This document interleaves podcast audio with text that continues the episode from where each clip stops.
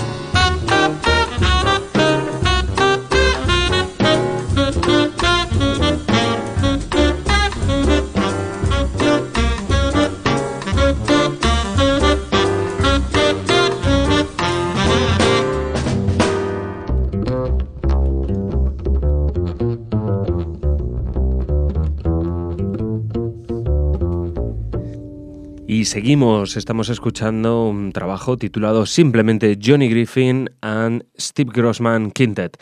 Es un trabajo del año 2001, clasificado como post-bop. Bueno, eh, mainstream jazz, ya saben que estas clasificaciones son difíciles de digerir para algunos de nosotros, pero bueno, es lo que hay. Es fácil de reconocer el producto cuando se le pone una etiqueta, ¿no? Supongo que es eso lo que quieren haciendo esto. Seguimos escuchando a Steve Grossman en la canción Little Pookie. 嗯。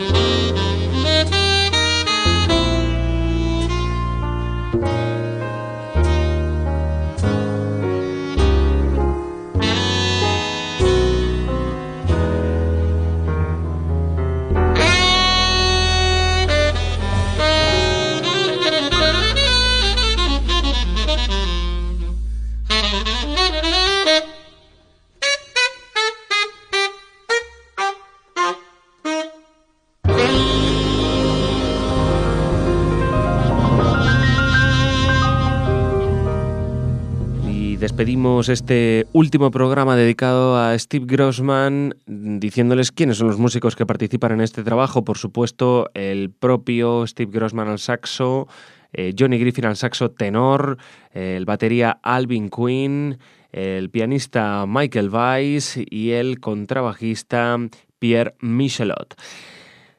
Nada más, nos despedimos de Steve Grossman, un saxofonista que, bueno, con un estilo peculiar y una forma de tocar que ha sido reconocida por muchos entendidos del jazz como con mucha clase, con mucho estilo, eh, eh, distanciado de la locura en la que se convirtió el jazz en los años 80. Digo locura en todos los sentidos, lo sabía que la buscaban y lo sabía que se encontraron con ella, pero desde luego en los 80 el jazz exploró ya todos los límites eh, conocidos, si acaso.